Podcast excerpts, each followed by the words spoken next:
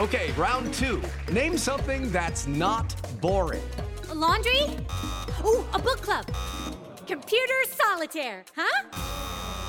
Ah, oh, sorry, we were looking for Chumba Casino. That's right. ChumbaCasino.com has over 100 casino style games. Join today and play for free for your chance to redeem some serious prizes. ChumbaCasino.com. No purchase necessary. Full prohibited by law. 18 plus terms and conditions apply. See website for details. Okay, round two. Name something that's not boring.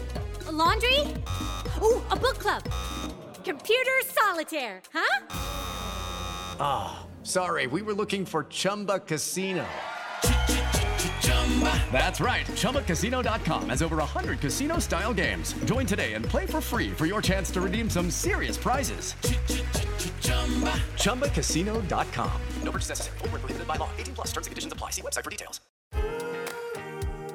I'm Sarah Bivens. And I'm Matthew Bivens. We had a home birth back in 2016. So we started a podcast about it. And then grew it into a birth brand to help future and current parents believe in their success with home birth. This is the place to hear home birth stories along with helpful resources and tips to feel empowered and supported in your birth journey. This is Doing It at Home. Greetings, everyone. Welcome back to the podcast. It's Sarah here. Just want to thank you so much for listening and being here with us.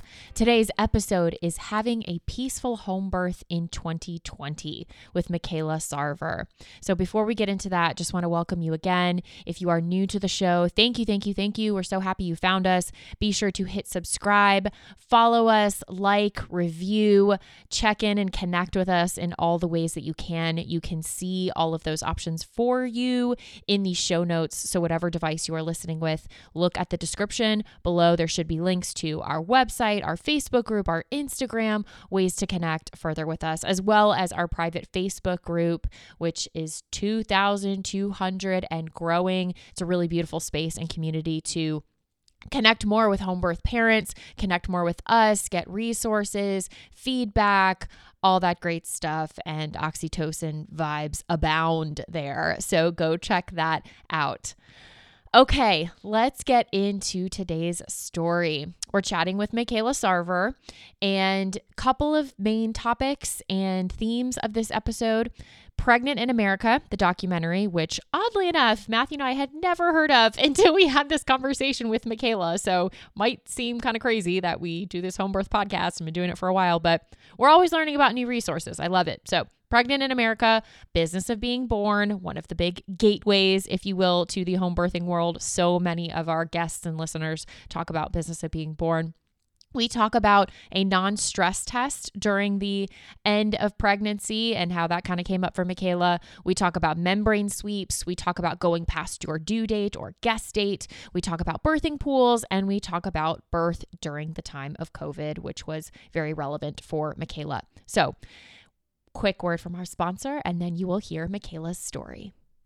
Hey guys, it is Ryan. I'm not sure if you know this about me, but I'm a bit of a fun fanatic when I can. I like to work, but I like fun too. It's a thing. And now the truth is out there. I can tell you about my favorite place to have fun Chumba Casino. They have hundreds of social casino style games to choose from, with new games released each week. You can play for free anytime, anywhere and each day brings a new chance to collect daily bonuses. So join me in the fun. Sign up now at ChumbaCasino.com. No purchase necessary. VGW. Void were prohibited by law. See terms and conditions. 18 plus. With the Lucky Land Slots, you can get lucky just about anywhere. This is your captain speaking. Uh, we've got clear runway and the weather's fine, but we're just going to circle up here a while and uh, get lucky.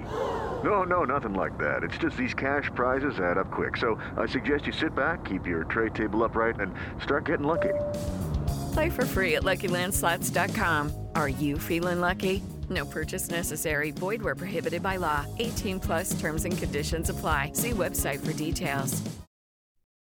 Hi, Michaela. Welcome to the podcast. How are you? I am well. How are you guys? Fabulous. Yes, we are awesome. Super grateful that you Great. are here hanging out with us. So thanks again, Michaela. Yes, I am happy to be here. Thank you so much for the opportunity. Yes. So just kick us off with a little bit about you and your family. All right. Well, I am almost 28 years old. Um, I have two sons, and a husband, um, Chris Casper and Oric. Oric and Casper are my two sons. Um, and for the last year, I've been taking care of my sister's kids. Um, they're 13, 10, and 7 now. So it's been quite a crazy year for us. Yeah, that's a full house you got Yeah. there.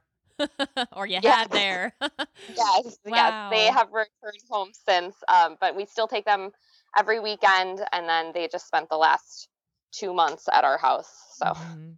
And it's been with, fun. with an interesting year, you know. Oh my goodness. So, all right. So, how are you doing? How Yeah. are you? Yeah, Maybe we'll we need there. to shift this conversation entirely.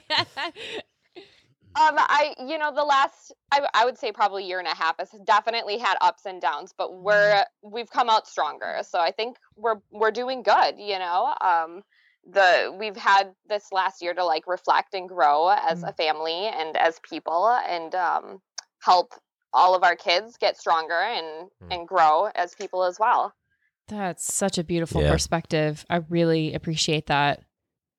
Wow. Oh, that's beautiful. Oh, and so I mean, you ju- you're just surrounded by all these boys. oh my goodness yes there is one one girl jayana and she is just like uh, she is a little light she really is she That's just is such a caregiver she wants to like make sure everybody's okay all the time and it's wonderful nice. Wow. Can All you can you share the origin of Casper's name and Oric's name? Yeah um so Kasper's name my husband picked it's a very old polish name and his family is very polish um so we just like to stick with names that are a little more unique that um you know are still like classic and like um not made up i guess Yeah, yeah. And Oric is a very old German name. My family's very German. So we, you know, just go on baby names and looking around on the internet and we found them and just fell in love with them. We actually had Oric's name picked out right after we gave birth to Casper because we knew we wanted a second. Oh, And funny. I don't know about me, but I know a lot of my friends like immediately have baby fever after they have their first baby. So we were Mm, we were looking around for names already by then. That's funny. Oh, that's cool. I love the origin of both of those. I also love very Polish and very German, like as the descriptor, because I think so many, w- regardless of your nationality or where your family comes from, I feel like so many people can resonate with that. Like, oh yeah, my family is very blank, like whatever it is. that is funny. My dad's mother grew up in a small community just outside of Appleton, and they didn't speak English until they moved into Appleton. Um, They were a German community entirely, just like a farming community, Mhm. and so we have really strong German roots here. Nice. Wow, that's cool. Wow. Okay. All right. So bringing it to, because I feel like we're going all over here and having fun, which is awesome. Where did home birth come up for you all? How and when and what was that conversation? Um, so I always knew I wanted a home birth. I mean, not always. Um, Okay. I I never really thought about having kids. I always kind of assumed that I would be raising my sister's kids, uh, like as a small child. So, um, my friend invited me over to her house when I was 16, and she's like, "I need to show you these documentaries." And I'm sure you know which documentaries I'm talking about. um, being born and pregnant in America were the two. And so we sat down and watched those two back to back. And as a 16 year old, I'm like, I'm not going to go to the hospital. That is not a thing for me. Um, before I even knew that I wanted my own kids. So when my husband and I decided that we did want to have children, I immediately was like, hey, listen, I. I'll go to the, uh, the hospital to get some ultrasounds done and like establish with um, an OBGYN, but I want to do this at home. Mm. And he was like, Well, this is your uterus. So we're going to do what you want to do. And uh, he was so, totally supportive of the whole thing. And um, he always says that it was a great experience to be able to just like be a part of the birth um, on a whole different level than he would have been allowed to in the hospital. Mm. I think That's that's cool. so, yeah, I think that's so cool. And also, I- I was not watching birth documentaries at 16. Yeah, so that's I think your friend is so cool. It's like, I need to show you this because I mean, I don't even know She what is- we're. Yeah. She's very cool. She um she, she didn't have a home birth herself. She went in hospital for all three of her kids, but um, she's supportive of my journey, and it was it was great to have her as a resource, especially as a younger kid. For sure. Yeah. I wish I was hanging out with you guys. I was watching probably ridiculous stuff at 16. Not that. watched ridiculous too, but yeah. And I, I haven't heard of Pregnant in America before. Have you, love? I actually haven't, and there might be like gasps right now out there given what we do and, Yeah. and what show we do, and that I hadn't heard of that. But You might hey, need to check it out. That's yeah, it's a great documentary. It um, focuses more on like the costs of healthcare Okay. um, and how much it costs to be pregnant in America versus in other countries, and it follows okay. the journey that um, this couple has for their pregnancy. It's a really great. Gotcha. Well, we'll add it to the list, and Yeah, absolutely. This could be a monumental moment. Uh, Michaela, thank you for exposing us to a resource that we very likely should have known about already. So that's awesome.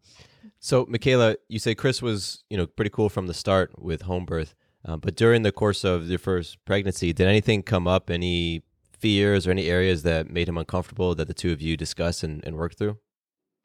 No, my first pregnancy was uh, very typical, um, you know, morning sickness and super healthy all the way through. Um, the only thing that was like he had worries about was mostly um, like the financial situation. Our midwife was great at working with us though on like payment plans and working with our insurance to get um, the payments settled. Um, he's like a very financially minded person. So he just wanted to be able to make sure that we were not only going to be able to pay for the birth, but pay for anything that would go wrong during the birth and then still be okay afterwards. Um, and I was fortunate enough to like have nothing super serious happen during my first birth and Mm. it came out okay. I think that's great that you bring that up because that is a very common topic in in birth in general and then when you start looking at other options finances is is absolutely a factor and it's so different wherever you live which is the thing Yeah. too like it's very hard to find a consistency or to like see a pattern and and count on that being the case for you it's just so all over the board it, it seems like but i appreciate you bringing that up because it is a very real concern it is a very real thing that people take into account and these are great conversations to be having before pregnancy even you know and, and thinking you know as you plan ahead and i think it's a it's great to I think it can tie into how you look at your finances and your budgeting, like as a family going forward in general. Like birth is just one Mhm. area, you know, that you're going to be looking at that. But um, I think just to one of the things that I feel is empowering in that space is just asking the questions, talking to people. Like you said, your midwife worked with you. I, I, I see often, you know, some people say, I just couldn't afford home birth, period, end. Like that's that's it. Well, Right. did you look into payment plans? Did you look into sliding scale? Did you look into putting it on your registry and having like your Right. community crowdfund your birth? I mean, Yeah. these are all possibilities. And so I just think um unfortunately money can be that differentiating factor for some people. However, I don't think it has to be if that's truly where, you know, your birthing personality lies, if that's truly what would work best for you, you know, like let's see what's possible. Right. I'm very, uh, I feel fortunate for others. I don't apply for this, but um, my midwife now accepts BadgerCare, which is our form of state aid, um, like state insurance. Okay. So I'm pretty excited for that's like opening doors for people who couldn't otherwise afford home birth, you know? Um, and I think that's really important to like bring those resources to communities that wouldn't otherwise be able to have them. Exactly. Yeah, absolutely. And BadgerCare, that's too awesome. Yeah. Badger Care. Okay. Um okay, so we're uh, you know on board with the home birth. We're planning. You're in your first pregnancy. Pretty uncomplicated, it sounds like, or otherwise, you know, nothing really to write home about other than super exciting. Yeah, it's super exciting, very uncomplicated. Um, the only thing that some people would consider a complication, I don't. Um, I went to 42 and a half weeks um, Ah. gestation. Yeah, so I was very pregnant by the time I actually gave birth. And we did a couple of things to try and um, get labor started. I was. I, I was excited to be post dates just because it's such a stigma, you know. Everyone's Yeah. like, "Oh, you need to have your bird, your baby by 40 weeks, otherwise it can get so dangerous." And it's really it's not as dangerous as like the outcomes are the same, you know. Um once you hit 42 weeks it starts to change a little bit, but so anyway, um yeah, I guess I'll just get into my first birth story now. That's great. Yeah. yeah um so we did a couple of things to try and like instigate the labor um when i was 41 and a half weeks pregnant um we uh, tried you know all of the natural routes uh, uh sex and um i was taking primrose oil orally not vaginally or anything. Um, and, you know, just all of the natural things spicy foods, pineapples, walking. Oh my gosh, so much walking. The antique mall knows me by name now because it's so large and I walk around for hours in there. Um, so I was getting a little bit discouraged. My midwife was getting a little bit discouraged. Uh, my husband was very discouraged. And she was she suggested that we try castor oil. She's like, I've seen it work in the past. And I was hesitant just because I've had um, friends who have tried the castor oil, and every single one of them who did do castor oil ended up in like a cesarean. Mm. And so I was really hesitant about it.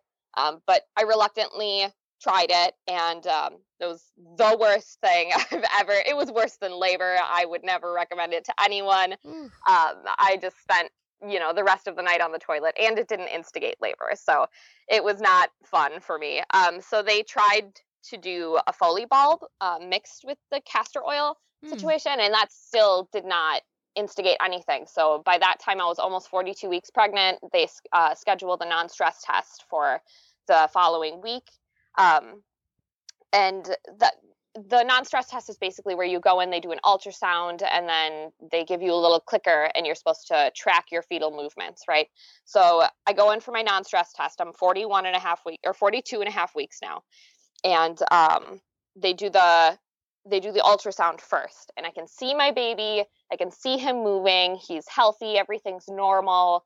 Um, I, I, had to go into a clinic for this instead of doing this at home just mm-hmm. because I couldn't afford for the ultrasound people to come to my house and do it. Um, so I, as soon as I walk in, all of the nurses just look at me and I can hear them whispering. They're like, "That's the 42 weeker," you know, like oh whispering gosh. to each other. And I'm like, are you serious? This is so unprofessional. so uh, we see my baby moving. He's very healthy. And I'm, I mean, like, I'm not an ultrasound tech, but I can see what's going on. I've attended like seven births before my own. Um, and I can see that everything looks normal. And the ultrasound tech wouldn't tell me what's going on. She, she told me that he had hair and that was it. And I was like, wow, this is such a great experience. Um, so we go back to our, like a little room for the non-stress test and this is like a typically inactive period for him. It was around four o'clock and he was always i guess napping you know in my womb at the time. So i told the nurses that. I was like well we just saw him moving. I'm sure he's okay um, but you know we have to carry out this test but i'm telling you now he's not going to be very active and he wasn't um, and then two nurses came in. One of them told me that basically that i was imagining all of his kicks and that my baby was probably dead and i was like floored. I was absolutely floored. I the other nurse like shooed her out of the room like how, how could you say that to someone? Yeah it was just that was a terrible experience. And so i go back to see the obgyn now the obgyn i got established with um, was on vacation that week. So another reason i'm glad i did home birth because my midwife was not mm-hmm. um, so i saw someone new and he was great um, I mean, he was a little patronizing. He told me that if I was his daughter, he would have induced me a week ago. And I was like, that's wonderful for your daughter that you oh. choice, you know? Um, uh, yeah, so that was annoying. But otherwise, he was great. He, he asked for my consent before he touched me at all. He asked for my mm-hmm. consent to do a vaginal exam. He, and then while he was there, he told me how effaced and um, dilated I was. He asked if he was uh, like if it was a possibility for him to strip my membranes if i was okay with that. And he explained the procedure and i was like sure let's do it. I just want to get this labor started like anything anything to help at this point. Um, because i didn't want to go in hospital. I didn't want to lose my chance for home birth. Um, my midwife said she would carry me to 45 weeks but it would just get really really risky and she wouldn't like feel comfortable doing that um, but she would if I was like refusing to go to the hospital. Okay. So he stripped my membranes and it was like really gentle. It was a little uncomfortable, but not not not painful or anything. Um, and then I remember sitting up and just feeling like a gush and I immediately start contracting and I'm sitting there with like my legs like closed as tightly as possible and like wincing in pain as he's talking to me and he's like, "Oh, if you don't go into the labor for the next in the next 2 days, come back and we'll have to induce you." And I'm like, "Mhm, yep, that's great. Get out of this room now so I can go home and call my midwife cuz I'm in oh, labor." Wow. go away, not my dad. not my dad perfect um, so we like snuck out of there as quickly as possible i had to like stop and like squat in the elevator because I was contracting so hard. Oh wow. And we get home and call the midwife. She comes over right away and she's like, "Yep, it looks like we're having a baby. That's great."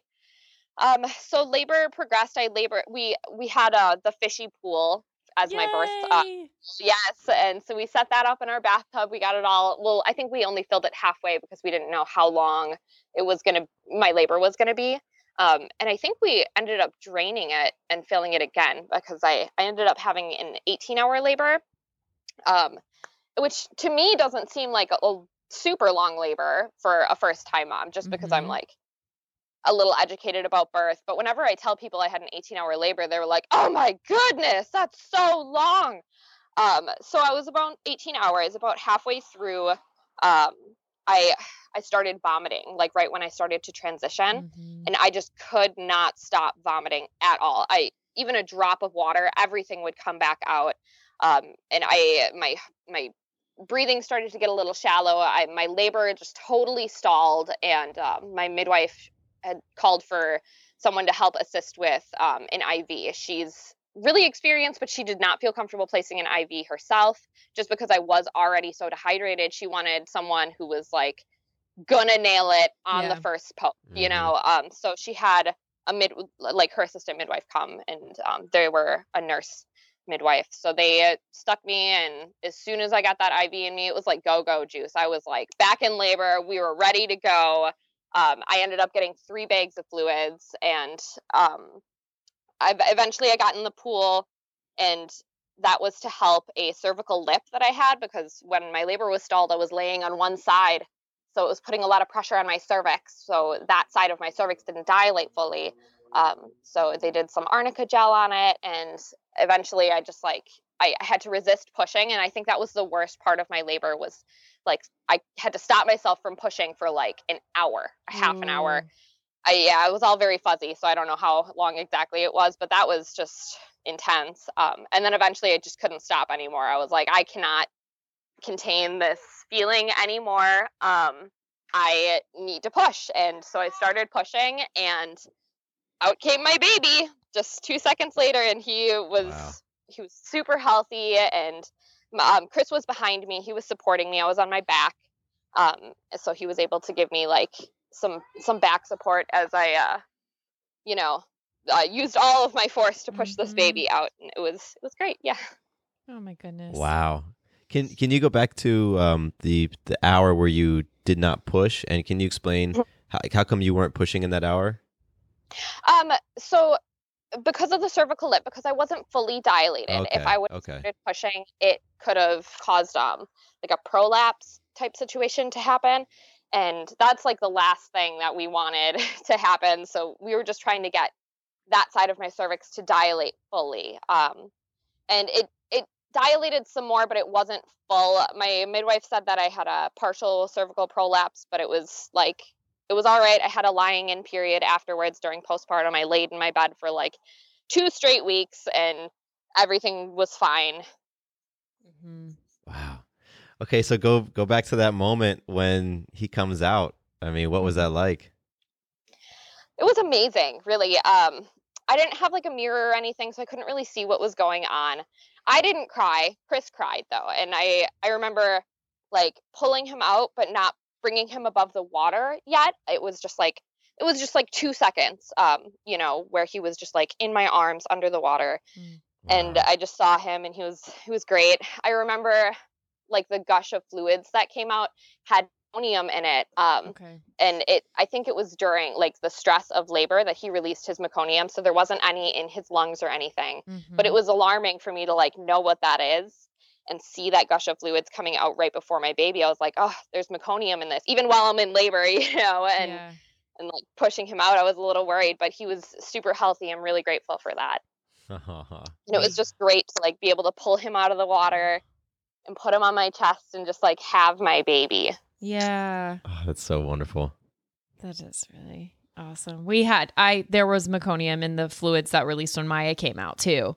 And, you know, that there's a mixed bag of reviews on that, you know, on what people think about that or or have to say about that, but in the care in my understanding in the context of care like midwifery and how they handle things, there's that ever vigilant you know watchful eye of what the situation is and if any sort of measures need to be taken they will be um but we didn't need that and it sounds like you didn't need that either and so um whereas my my understanding and how it was told to me is that if we were in the hospital maya just would have been taken away immediately and i probably wouldn't have seen her for a bit yeah that's how i understand it as well and they would have immediately started like antibiotics and Yeah. you know to head off a lung infection i'm really grateful that we did it at home because you know I I have all of the reasons that you listed Mhm, Yeah. mhm.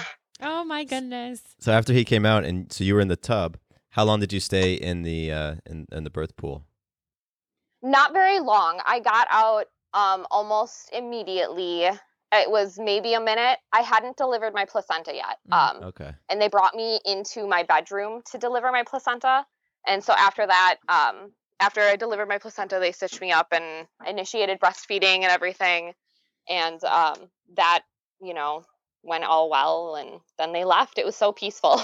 wow and so who so all was peaceful. there it was my husband, obviously. Um, oh, there was a lot of people at my first birth. So my husband, my yes, my best friend Brooke. I've been friends with her since first grade. She took some pictures for me, and she was actually at my second birth as well. She took a Mm. bunch of pictures for my second birth.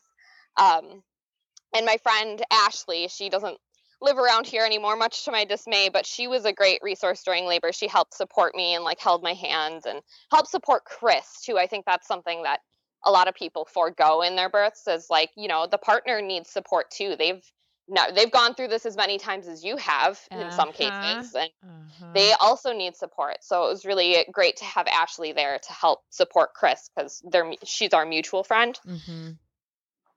I'm right and there was with a you. bunch of midwives there. My midwife, Anja Farron, um, she operates out of Sheboygan now.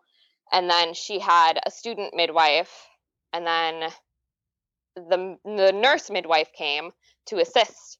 So that's three midwives, and then they had one more, like a fresh student midwife, Mm. to come and just like be an extra hand. My because my labor was so long, it was um there was it was a full house. Anja actually had to leave because she had another client go into labor at the same time. So she had to go to that labor and like check on her and then come back and it was it was crazy. Absolute craziness. That's hey, but House party. somehow it, Yeah. it it all it all served its purpose and worked out. That's cool. We had a full house too, so Yeah. I can appreciate that. You know, everyone having the roles, and I'm right there with you with having dad or partner supported as well. Um, just just for that disbursement, you know, of the energy and the resources, and for them Mhm. to you know have a pit crew if you will as as well you know i think i think that's a great thing to consider and think about when you're choosing your your birth supports and your team or even if it's not people who are there the whole time i think you know some people i totally understand you might not want a big crowd. You might not want especially in the physical room with you but maybe someone's just on standby like on the other side of the house and if they're needed Right. they're right there. Or maybe there's an agreement where someone drops by at intervals to just see mm-hmm. like are there any needs? Like do i need to make a run to some place to get food or towels or ice or or anything? You know that can happen too. It doesn't just mean you have to have 10 people staring at you you know waiting for you to push Right. the baby out Our family has grown. Welcome to the world, Hanna Baby. Introducing a new collection, Hanna Soft, made with Tencel. It's so breathable, with stretchy comfort for all of baby's first moments. And it's cool and gentle on their skin all year round. Entrusted Hanna quality for your most precious gift. Hanna Soft, made to last. Shop now at hannaandersson.com. Yeah, my second birth I didn't have I, it was just Brooke and my husband and two midwives there. It was a lot shorter labor. okay Um, and Cool. so with Oric, I, I went to 41 weeks. Um, and at the time, we were still, we had taken a break of having my sister's kids like a week before. My sister was not very safe during the coronavirus. Um, so we did not, if I contracted coronavirus before I went into labor, I would have not been able to have a home birth. I wouldn't have been eligible anymore. Okay. Um, just because there's some really weird blood clot things happening. Either you don't clot or you clot a bunch, you know, with the when you're contract the coronavirus. So my midwife has experienced both of these firsthand, and she told me she's like, if you are positive, I don't feel comfortable giving you care. Um, so you would need to like transfer care to a hospital just for everybody's safety, you know. Um, so we they the kids had been going and spending like half the week at uh, my sister's house you know, and half the week at our house. And we were finally contacted the caseworker and we were like, you know, we just need a couple weeks of like a, a break before we give birth so that we can like ensure that we're going to not have the coronavirus, Mm-hmm. you know, when we go into labor. So the kids returned home about two or three weeks before I went, you know, before my due date, um, just to give us like a period where we could isolate and make sure that we weren't positive for the coronavirus and you know we weren't trying to see anybody um, my friend brooke who was planning on taking pictures was there um, she also had been isolating um, and basically all of my support people that i was going to have watch my son and be there during the birth all contracted the coronavirus like right before i went into labor. Oh, um, yes uh, it was it was pretty that year had it was crazy. Um, my mother-in-law died the day before my son's birthday so my father-in-law was uh, by himself and i didn't trust him to take my son but that's ended up what happened um, Mm. because my mom got the coronavirus on thanksgiving which was my due date. My due date was thanksgiving. My sister-in-law who was supposed to be my birth photographer um, got the coronavirus two weeks before so her their last day of isolation was thanksgiving. And it actually turned out that my um oh my goodness my my best friend kaylee the one who showed me the documentaries ab- about her own birth um, she Mhm. was going to take my son um, when i went into labor. She also got the coronavirus like right before i went into labor. So every all my support team were they were dropping like flies. Um, it turned out that my waste pipe coming from my upstairs bathroom which is where i was planning on laboring um, it broke. It there was a huge crack in it about the size of my three year old um, and so it started leaking like raw sewage into my basement. And my brother in law had to come over, who is a plumber. My brother in law, who's a plumber, had to come over on his last day of isolation to replace like my entire waste stack on Thanksgiving Day. And it was just as if my year hadn't been crazy enough with you know, it was one more thing. And so that was my due date that he replaced my main waste stack in my house. My kitchen was like totally dusty and the walls were open, you know, because it to access this pipe. And I was like hoping that I go post dates just so I can get like a week or two of like normalcy and feeling like okay, not even like good, just okay before I go into labor and give birth to my son, you know. Um, and that happened. Everything was okay for the next week Good. until I went into labor, and that it- my labor was very uncomplicated. I my husband was working twelve hour days, so he goes in at seven, he gets done at seven, and I just the day I went into labor, I woke up and I was just exhausted. You know, I laid down in the recliner in my living room and I fell asleep like multiple times, and I would wake up and the house was just trashed because I'm sleeping and there's a three year old running around, you know, so Mhm. he's just pulling out all the toys all the couch cushions are on the floor and i finally woke up at four and i was like i called chris. I'm like you need to come home. There is something wrong with me. I don't know what's happening. I cannot keep my eyes open. I can't like it's not safe because my, we have a three year old and he's destroying the house you know? So you need to come home from work. And um, all his coworkers were like questioning and they're like is she in labor? Is this it? And i'm like Oh. i don't know. I don't know what this is. I'm just tired okay? You just need to come home. And so he did.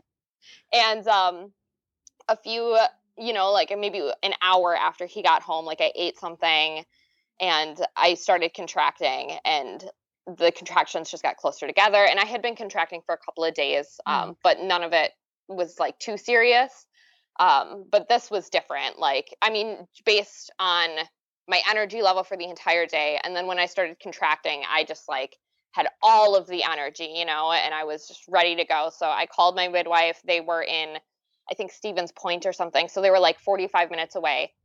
And um, I told them that I was contracting. I told them it was like, you know, I think it was 411 is the statistic. Um, and so that was happening like one minute contractions um, every one minute. You know what I mean? Okay. Mhm. and for for four hours and so i called them and i was told them that was happening and um, my midwife was like all right i'll get there as soon as i can and they came home and changed and she called me on her way over to my house and I was like sitting on the toilet and I was like, I'm still contracting pretty hard, you know, and then I had my bloody show, like, and my lost my mucus plug, and she was like, "Oh wow, we're in labor. All right, I'm gonna be right there."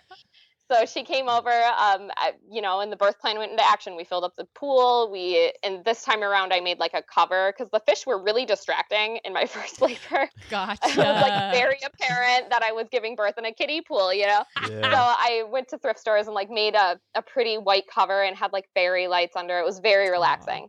Um, but I ended up laboring for most of the time in, in my bed. I was really cold, especially once I started transitioning. And this is December, Mm. um, December 8th, it was.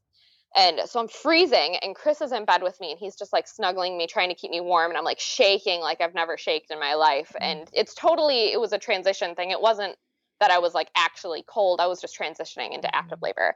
Um, and so this time, my midwife brought her advanced student midwife, Hannah.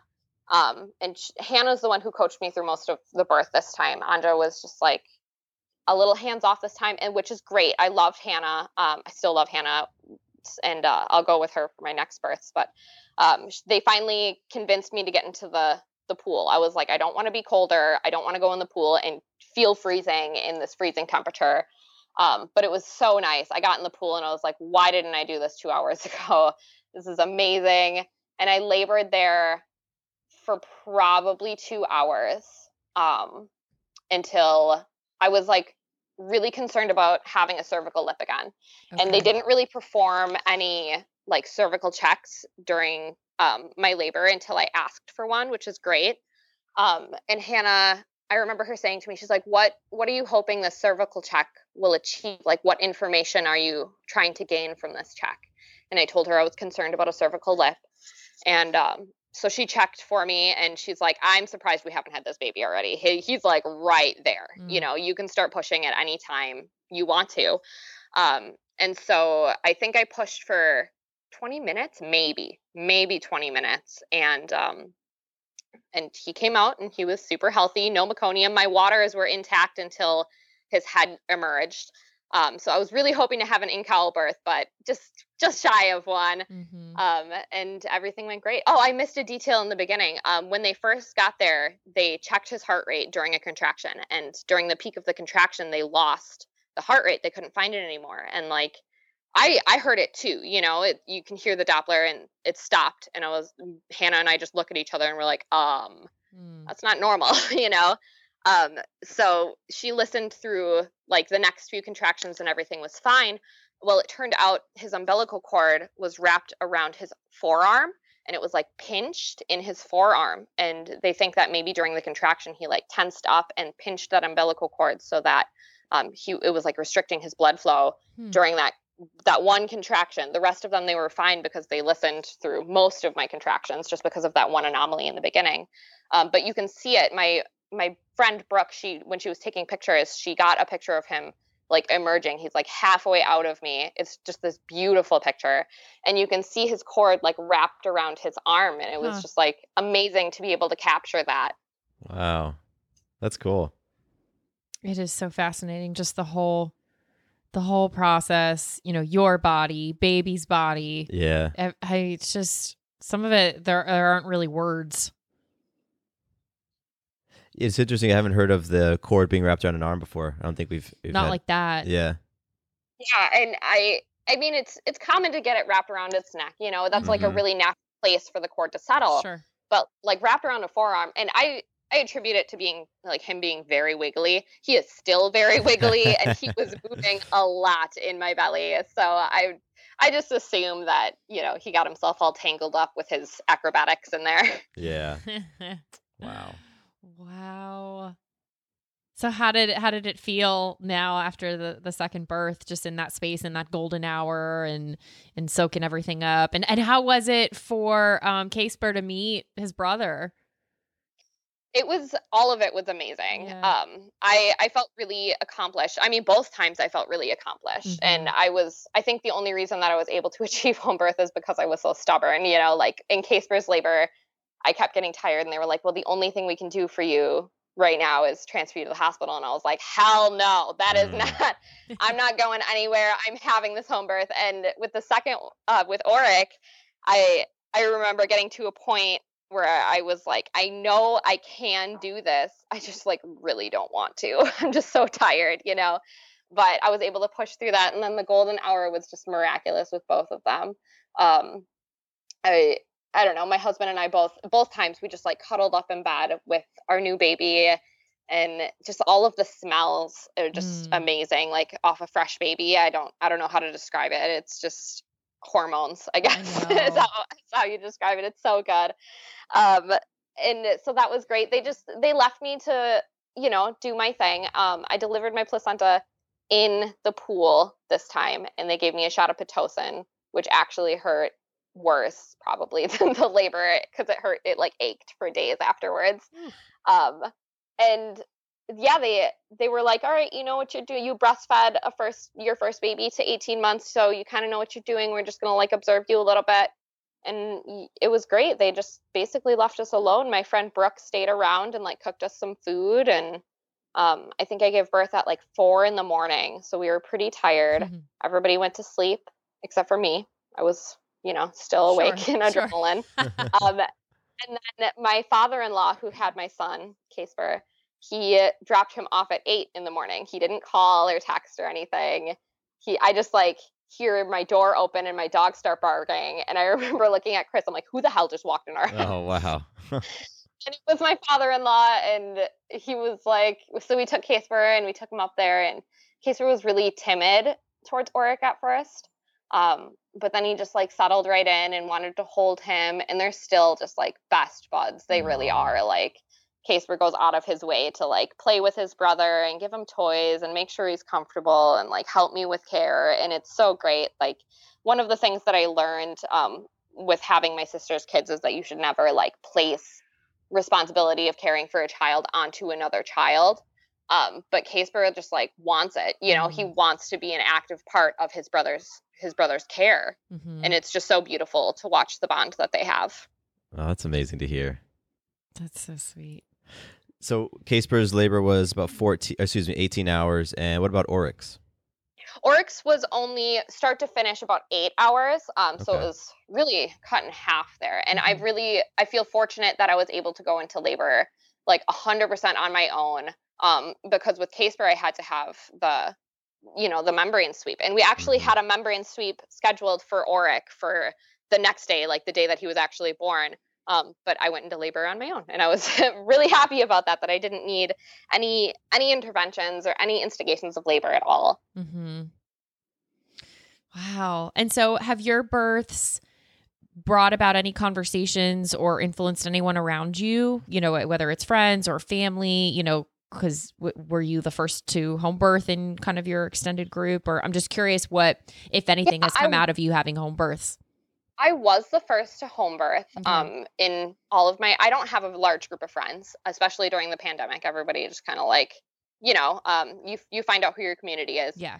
Um, but I was still like the first person to home birth in my group of friends. Um, my when we got pregnant, my friends Dan and Abby were living with us, and um, they they got together because they wanted to have a baby. They didn't get together because they were dating first. Like they they both wanted a baby. They wanted a co-parenting relationship, and then they like fell in love, and it's they just got married. It's a beautiful love story. Wow. Um, but they ended up having a home birth as well. Um, it was actually, I guess they didn't have a home birth. They had a 22 hour labor and then they needed to transfer to a hospital and they ended up with um, a cesarean um, just because they had meconium in the waters and she was like so exhausted. Maternal exhaustion was such a huge part in their labor.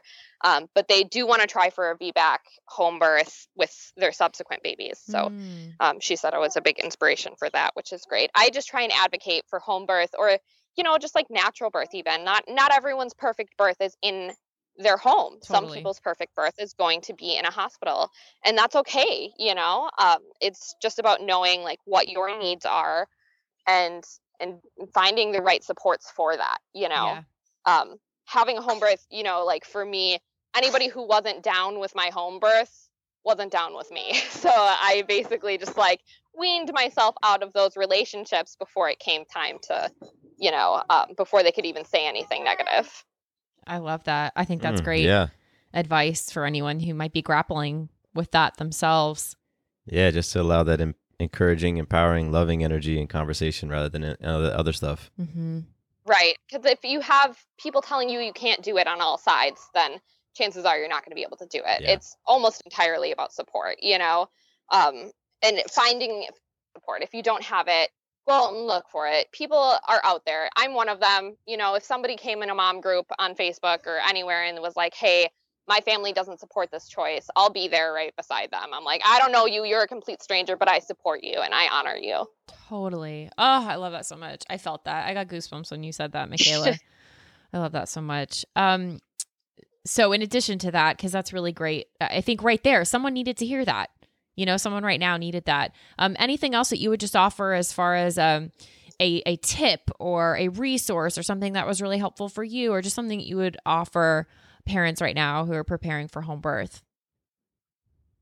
Um, like I said, find your community. I I recently joined your Facebook group, Yeah. and that's yes, that's great to see. There is a lot of really supportive people in that group. Um, there's also a couple of other Facebook groups out there that have a lot of resources and to give support for people. Um, local mom groups as well.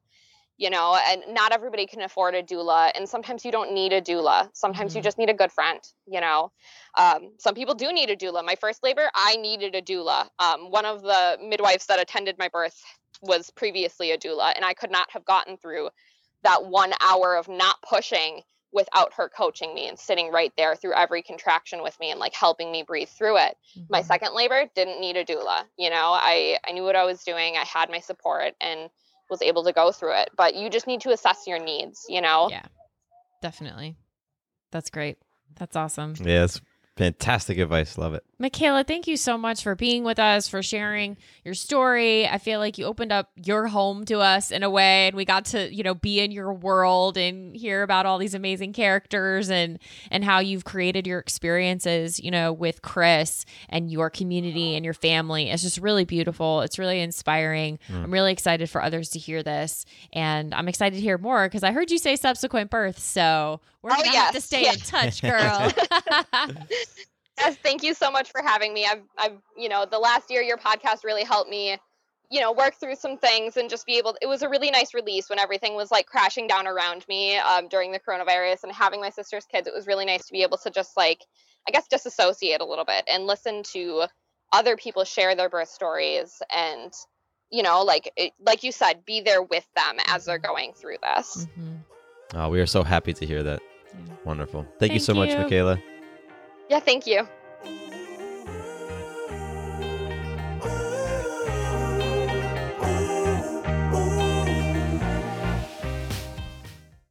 Quick note about the Doing It at Home podcast. Matthew and I are not doctors or medical professionals, and nothing we say should be taken as medical advice or opinion. If you have medical or health related questions, please take them to a trained professional. We're here simply to entertain you with stories and conversations about pregnancy, birth, and parenthood. Does your father know you're listening to this podcast? Well, when you're done, why don't you stop by and check out a show that is 100% dad approved Dadages.